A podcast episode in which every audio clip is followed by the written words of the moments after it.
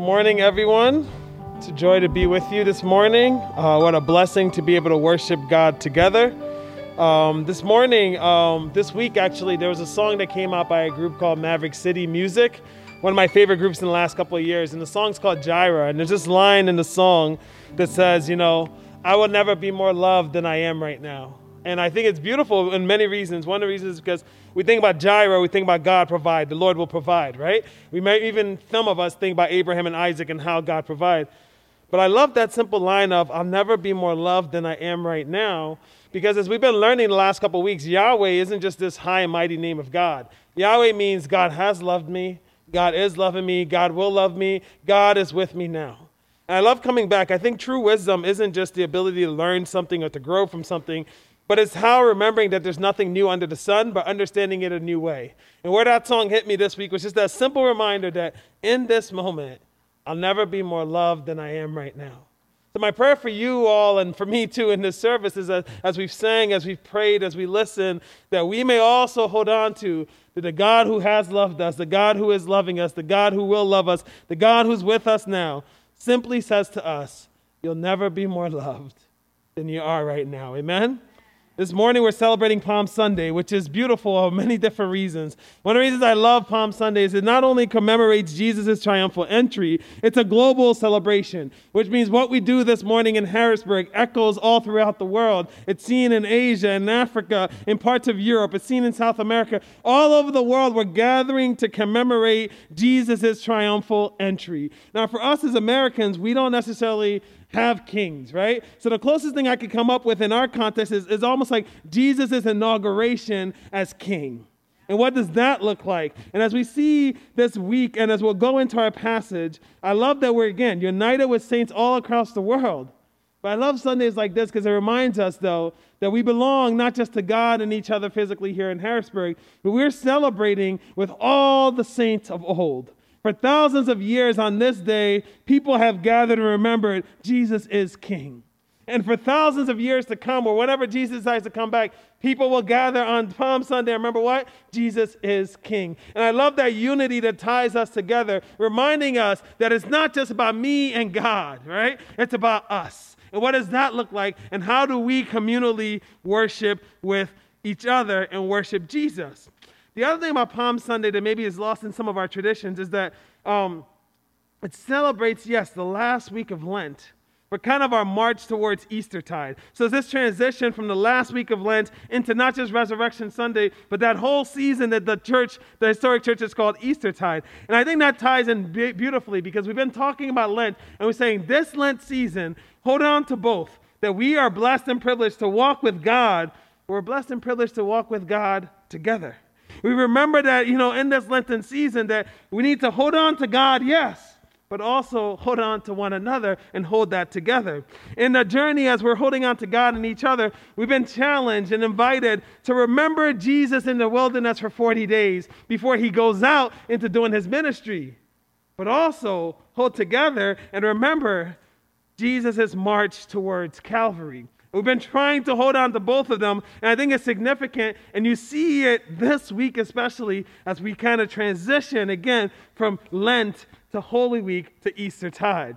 Now, in the wilderness, we focus on prayer, on self restraint, on repentance, on reconciliation. But this week, as we begin Holy Week, as we start to look towards Calvary, remember that our Jesus set his face towards Jerusalem. Remember that our Jesus came boldly even when his life was threatened, even as a marked man, even when he knew what was coming ahead of him, he walks boldly or rides boldly on this donkey.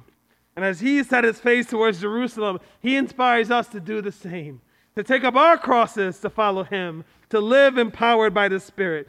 Now, this year is the third year I'm preaching on Palm Sunday, and if you're following along, I know you're all taking notes at home, right? Um, this is the third year, so we're doing Luke, right? Palm Sunday, or this, this Jesus' inauguration or the triumphal entry into Jerusalem, appears in all four Gospels, which tells us that it's got to be important. If every single biography of Jesus, biographer of Jesus, feels the need to highlight this day, it's important. And there's things we learned from Matthew and Mark. And this year we'll look at Luke's example. And if you want to get ready for next year, you know, 2022, guess where we're going? We're going to go to John's example, right? And we're just going to keep rotating it, right? But as we go to Luke's example, what I want us to hold on to this week, and this week, or as we go into Holy Week, is that yes, Jesus comes for this inauguration. Yes, Jesus comes for this coronation. Yes, Jesus comes in this triumphal entry. But he comes as our blessed King. If you have your Bibles, turn with me to Luke chapter 19. I'll be reading verses 28 to 44. Luke 19, 28 to 44. We also have them up front, so you can follow there as well. Starting at verse 28,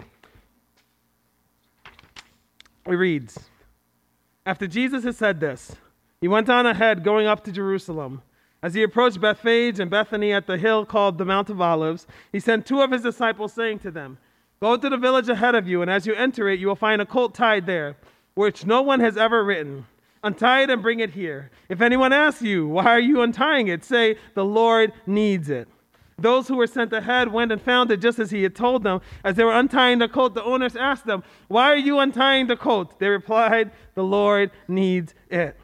They brought it to Jesus, threw their cloaks on the coat, and put Jesus on it. And he went along. People spread their cloaks on the road. When he came near to the place where the road goes down to the Mount of Olives, the whole crowd of disciples began joyfully to praise God in loud voices for all the miracles they had seen. Blessed is the King who comes in the name of the Lord. Peace in heaven and glory in the highest. Some of the Pharisees in the crowd said to Jesus, Teacher, rebuke your disciples. I tell you, he replied, if they keep quiet, the stones will cry out.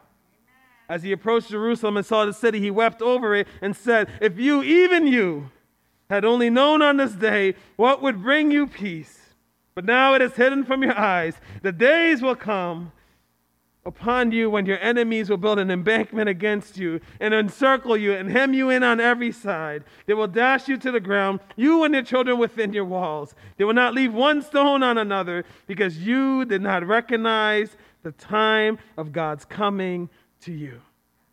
Let's pray together.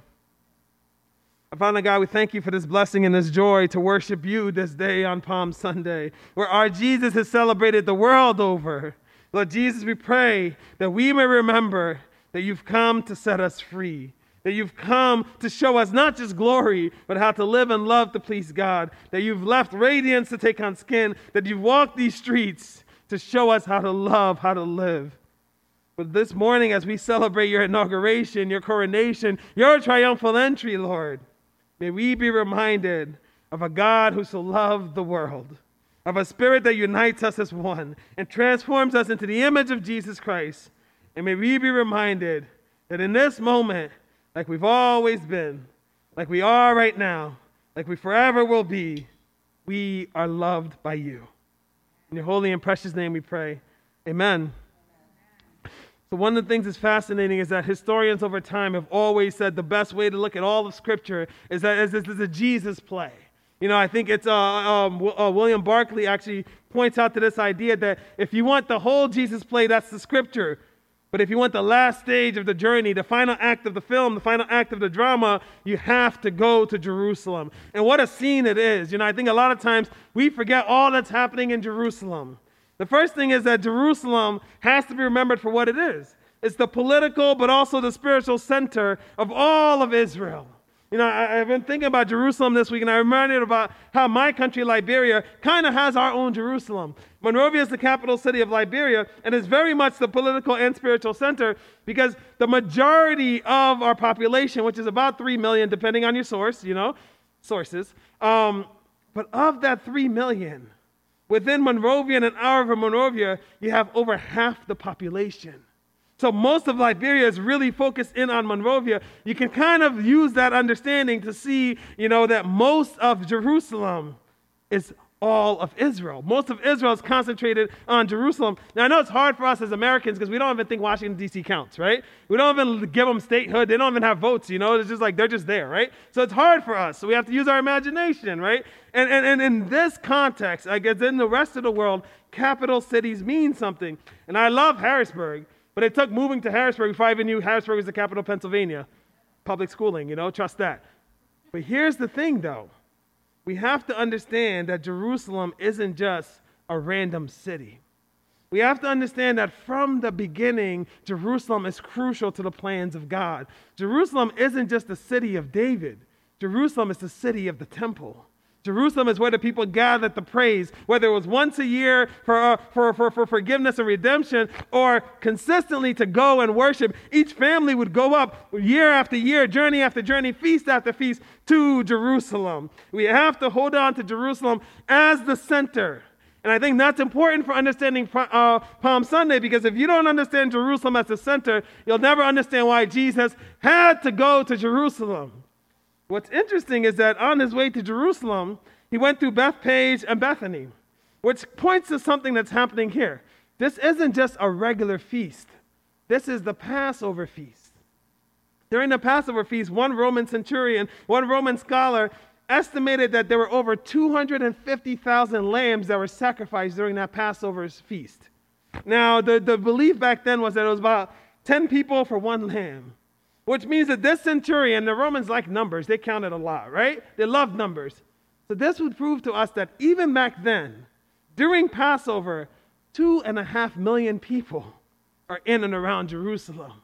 So when you think about Palm Sunday, maybe it's about kids waving branches, and maybe it's like you waving branches, but I want you to understand this is the center of Israel. This is the most important time in the year in the people's lives in Israel. This is when the entire country is gathered upon the city of Jerusalem. That's when Jesus shows up. When you think about the courage of Jesus, it doesn't just happen at Calvary. It's knowing that Calvary is coming, knowing you're a marked man, knowing that not only death is coming, they're trying to kill you now, and choosing the most important time in the life of the people and showing up as the Prince of Peace. And on his way, he stops at Bethphage, which is this one town that was closer to Jerusalem. What's interesting about Bethphage to me is that the name literally means the house of unripe figs, right? And to me, the only thing worse than figs are unripe figs, you know? I know some of you like figs. The first service, they looked at me funny, and I was like, it's fine, I love you. You know, just because you like chewing sand doesn't mean I don't love you. You know, like just because you like it, that's great for you. We need people to eat sand, I guess. But the house of unripe figs, and I was thinking about what's the significance of that? Well, Bethpage is between Jerusalem and Jericho. And actually, on the Sabbath, because people couldn't travel so far, it was used to hosting people. And then there's Bethany, which is mentioned in our passage, which is another interesting one. Um, I don't plan on having any more daughters, but for people who name their children daughter um, Bethany, I think this is interesting. Because Bethany literally means the house of dates, which is a fruit I can tolerate, or the house of misery. So take with that what you will. For all you named Bethany out there, I'm sorry. Your parents apparently didn't love you as much as God did. I apologize. But the other thing about Bethany is that, again, it's also on this road between Jerusalem and Jericho. So it's another place that people were hosted. And I think for many times we run all the way to Jerusalem without, again, pointing out Bethpage and Bethany. Why do all the gospel writers point it out? Is because this is a season where Jerusalem was so overflowing that the nearby towns had to house the people. This is Jesus on his way. It isn't just Jesus walking like, hey guys, how's it going? It's literally building up a crowd along the road to go with him as he walks and marches into Jerusalem. Why were so many people there? You see, there was many Jewish feasts, but the Passover feast was significant. It was foundational. You can also call it maybe the cornerstone of Jewish faith. On the Passover, the people celebrated Yahweh, the God who has loved us, the God who is loving us, the God who will love us, as the God who's with us now. And Yahweh is the one who liberated us from Egypt. That's what they commemorated. That's what they celebrate to this day. And that's why millions of people came to Jerusalem. But there's something I want us to hold on to. You know, our church has white walls. And for years, we're just like, what are we going to do with these white walls, right? And we finally got the idea to put up these flags, right? And it's not just to brighten up the room or, or to, to signify, like, oh, this is where we're from. It's to signify where we're all from, yes. But it's to remind all of us that from Genesis to Revelation, our Father's kingdom has always been for the world. It's to remind us that from Genesis, even those people who left Egypt, it wasn't just Israelites that left, it was all who believed. Read it in Exodus 12. It was people who believed. And if you remember, Egypt uh, back then was before the Arab invasion. So there's a good chance that Egypt back then were people who looked like me. So there's a good chance that from the very beginning, God's plan was for the world. God's people was the world. And on this Passover Sunday, when Christians, or not even Christians, followers of God, would gather from parts of Asia, yes, parts of Africa, yes, parts of the known Middle East. They were all in Jerusalem. Let it not be lost upon you that when Jesus inaugurates his kingdom, the whole world is there. Let it not be lost on you that we fight for diversity. We fight for racial equality. We fight for racial justice. We give everyone a voice. We celebrate every culture. Let it not be lost upon you. That this isn't something new that we invented. This starts in Genesis when God creates us. It'll end in Revelation when heaven comes down. And it starts even on this day when Jesus is coronated as king. The whole world is there. This is why we are who we are. But greater than that, this is why the church will be where God has created us to be a multicultural, a multiracial a kingdom for the world. And these Jews, these two and a half million plus Jews, are from the world. Let it not be lost upon you that when Jesus enters in, the whole world is there. And when he gets there, he's going to announce his kingship. So he does this by sending two disciples, which as a kid, I found this really, really interesting. The scholars will tell you that, well, that's just what they did back then. As a kid, when I read this story, I was just like, well, if they're going to steal somebody's coat, you know, like you might as well be two of you, at least one of you might make it, right? But if you look a little bit deeper, you realize that Jesus gives this parent answer, right? So, um, Jesus, when we take the colt that's in the yard, like, what if they ask why are we taking it? And he goes, oh, just tell them I need it, right? But if you look a little deeper and you look at Jesus, you realize that nothing is just, you know, happens, right? Like God has planned every part of this story, and Jesus has done the work before to say, when the time comes, I will send you two disciples, two messengers. Prepare the colt because I will need it. Now, what's interesting is there's a raging debate going on right now in Christianity. And, and among Christian scholars, you know how we debate? We either yell on, on, on social media, that's the new way. The old way is we write really long papers that no one reads, right? That's the old way, right? If you really want to come at somebody, you write a really long paper that no one will read. And what's interesting about this debate about, about Jesus and, and, and Passover and walking in, uh, inaugurating the kingdom here on Palm Sunday, is that there's some people who believe traditionally that Jesus is actually showing the different sides of the kingdom. Because the Romans and conquerors, when they came in, they would come in on what? Their war horses, right? They would come in to show their military power, their might, how amazing they were. And Jesus doesn't come in on a war horse. He chooses the baby of a, a colt or donkey. And the reason why you'll see it appear in, in different gospels as colt and donkey is because they're using the same Greek word, right? So it, it just means a baby animal. And that was significant because not only Zechariah, as Hannah read in our scripture, not only does Zechariah predict this, but it was this idea and a symbol of peace. So the traditional understanding has been like the Romans, when they come, they come in power. But look at Jesus comes in peace. But there's a newer thinking that says the week of Jesus' triumphal entry, Pontius Pilate rode into town too. That on the opposite side of Jerusalem, Pilate came in all his glory to show all his might. And Jesus doesn't come with military might, he comes with the people and on a donkey. And I'll, I'll, read these papers in the next 30 years, and when they figure out what, what really happened, I'll let you know. But for now, I think it's important to just realize that Jesus is working within the context of culture. You know, in America, like some of us are, we watch inaugurations for fun.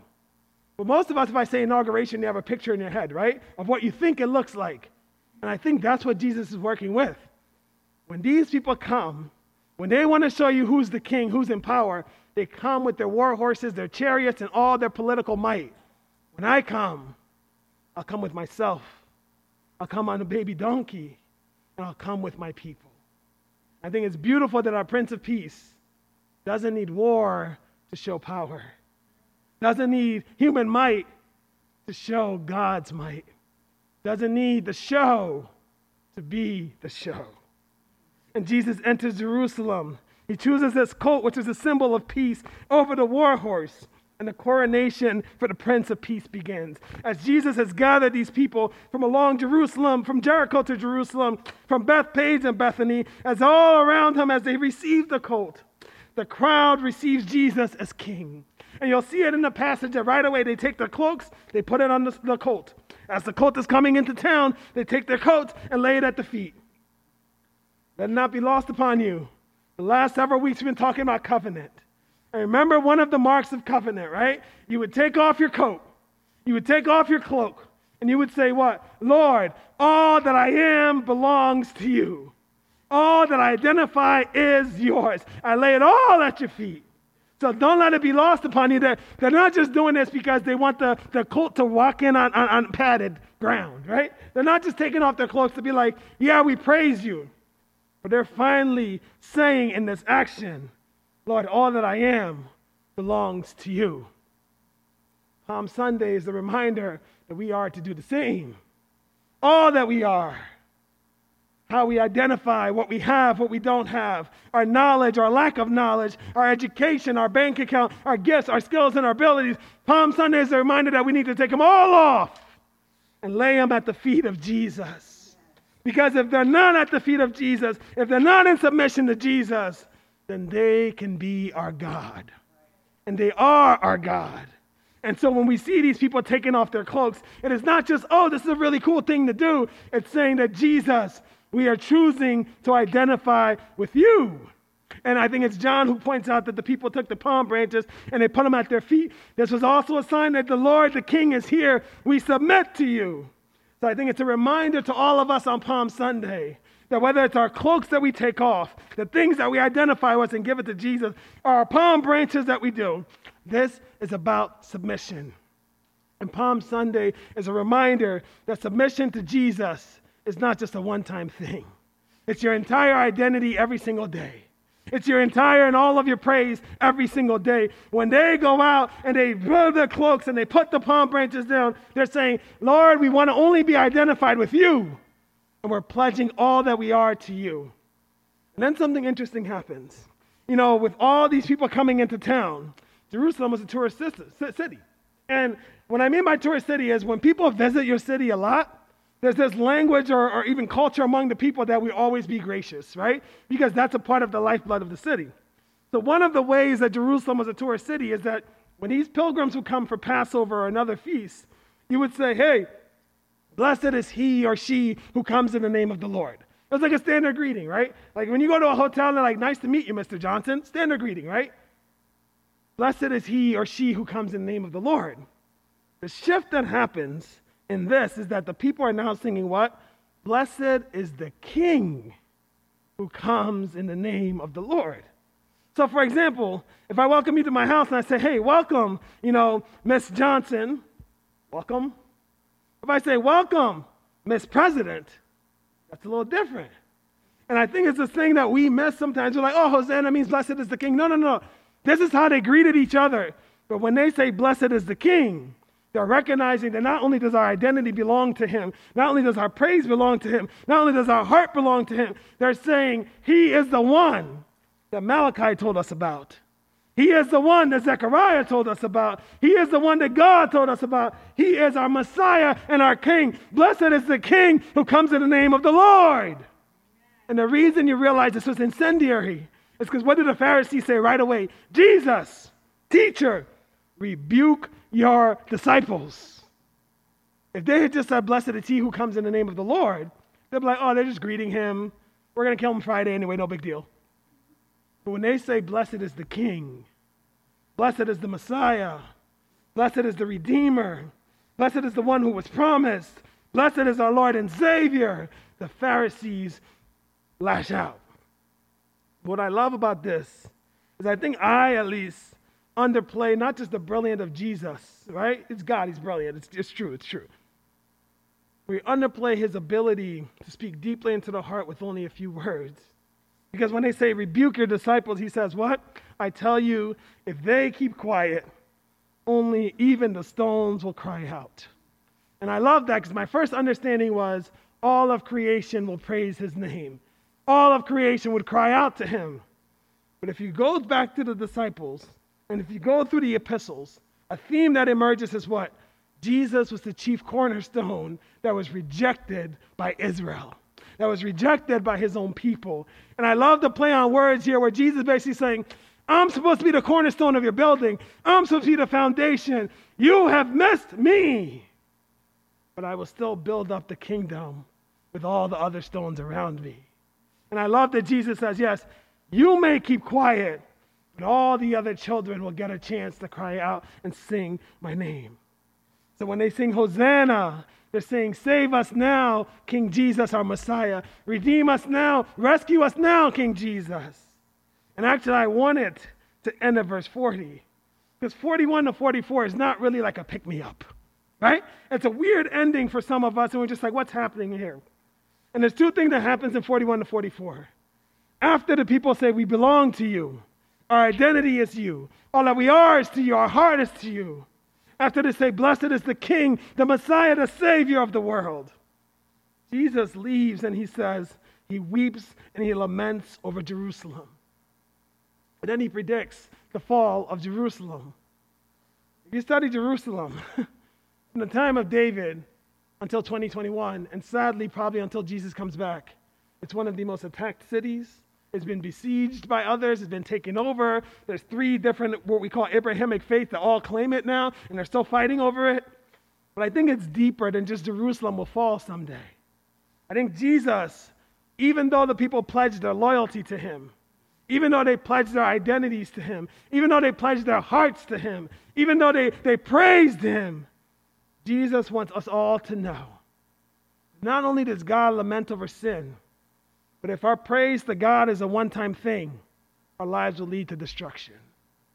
That if our, our belonging to God is a one time thing, our lives will lead to destruction. That if, if, if our, our heart only gives to God at a certain time or a certain place, our lives will lead to destruction. It's not just the physical Jerusalem he's talking about, because later on in the New Testament, what do we learn? Our bodies are temples of the Holy Spirit. We can be Jerusalems too. And if we're not willing to every single day take our cloaks off and put them at his feet, take our praises and put them at his feet, take our lives and put them at his feet, if we're not willing to have a Palm Sunday every single day, our lives will lead to destruction.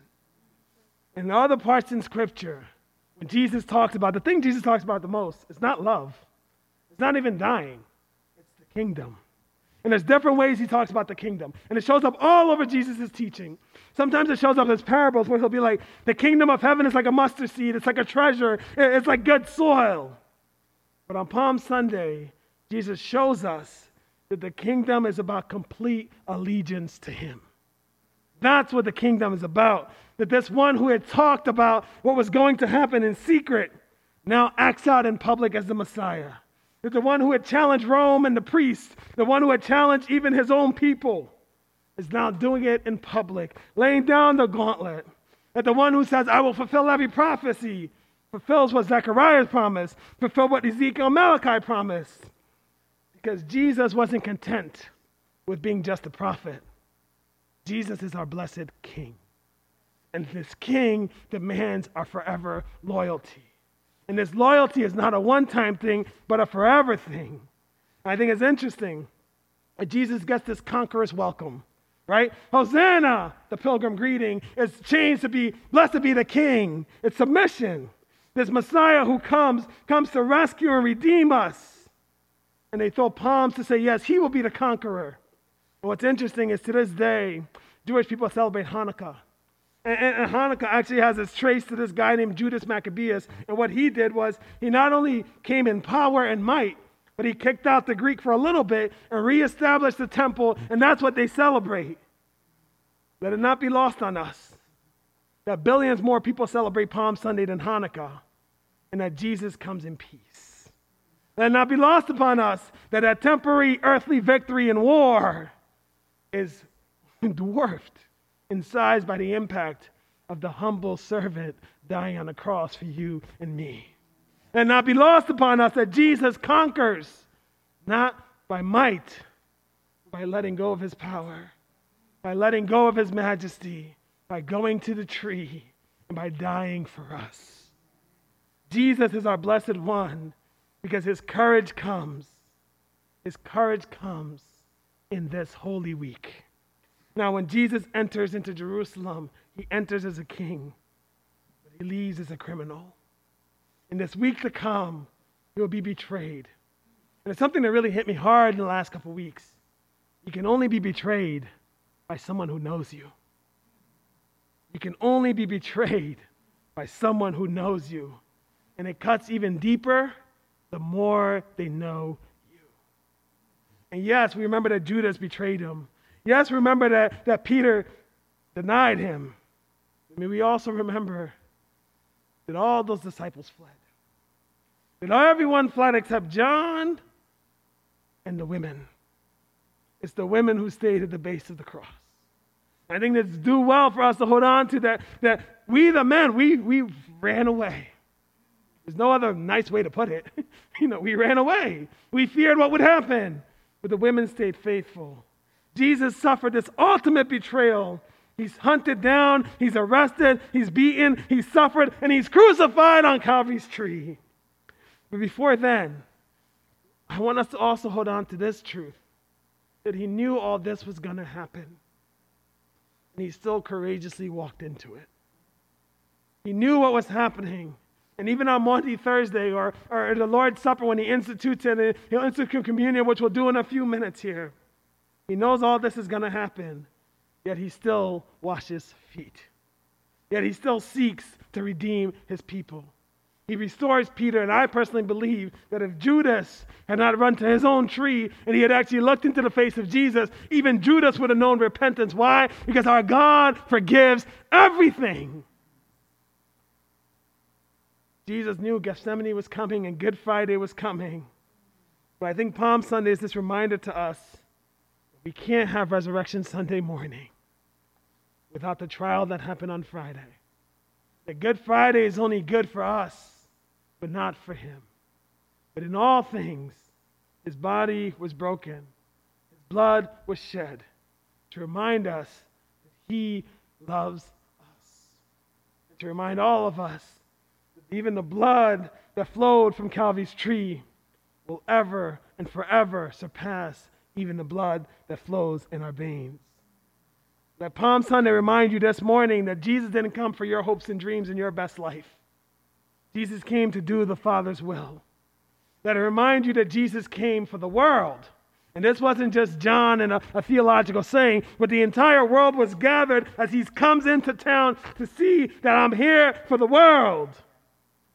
But more than everything, may Palm Sunday be a reminder to us Jesus comes to set us free. Jesus comes to set us free.